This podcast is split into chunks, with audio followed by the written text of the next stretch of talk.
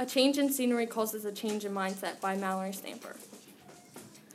Have you ever been somewhere where you feel like you just don't belong?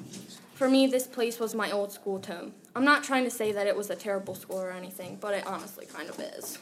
Every day I would dread going to school. I hated every part of it and everyone in it. It may sound like I was being antisocial, but there was way more to it.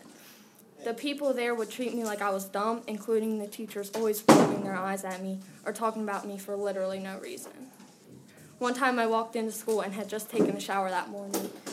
Then this girl came up to me and said, Ew, your hair smells like you washed it with your dog's butt. It caught me way off guard because, first, like, what the heck? Who even says that?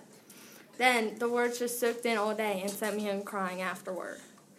A little while later, a little while later, another girl that used to be my best friend would complain and whine all the time because she either missed her mom or was too scared to take a simple test. She would continuously beg me to go to the office with her to eat lunch. I did the first time because I felt bad, but from then on I just said no. It's not like it's my fault I wanted to sit with my friends at lunchtime. I went through the day like everyone else while she skipped tests and got special treatment.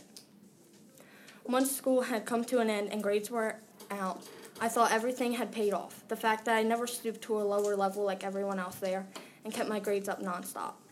Turns out, none of it really matters. Sure, I got the highest GPA out of my grade, but it wasn't important because so did the girl that skipped classes and went home early and didn't work for anything. All I remember is the principal saying, For the first time in Tome history, there was a GPA tie down to the decimal point.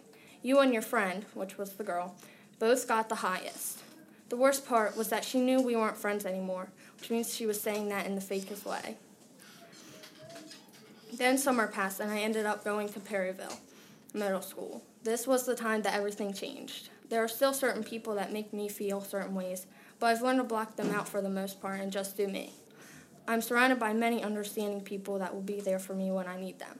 I used to be vulnerable, cowardly, and had to rely on stuffed animals for the comfort I couldn't find from anyone else Imagine a fifth grader sleeping with stuffed animals and polishing shoes and never loosening up. In just one year, I became a stronger person all around.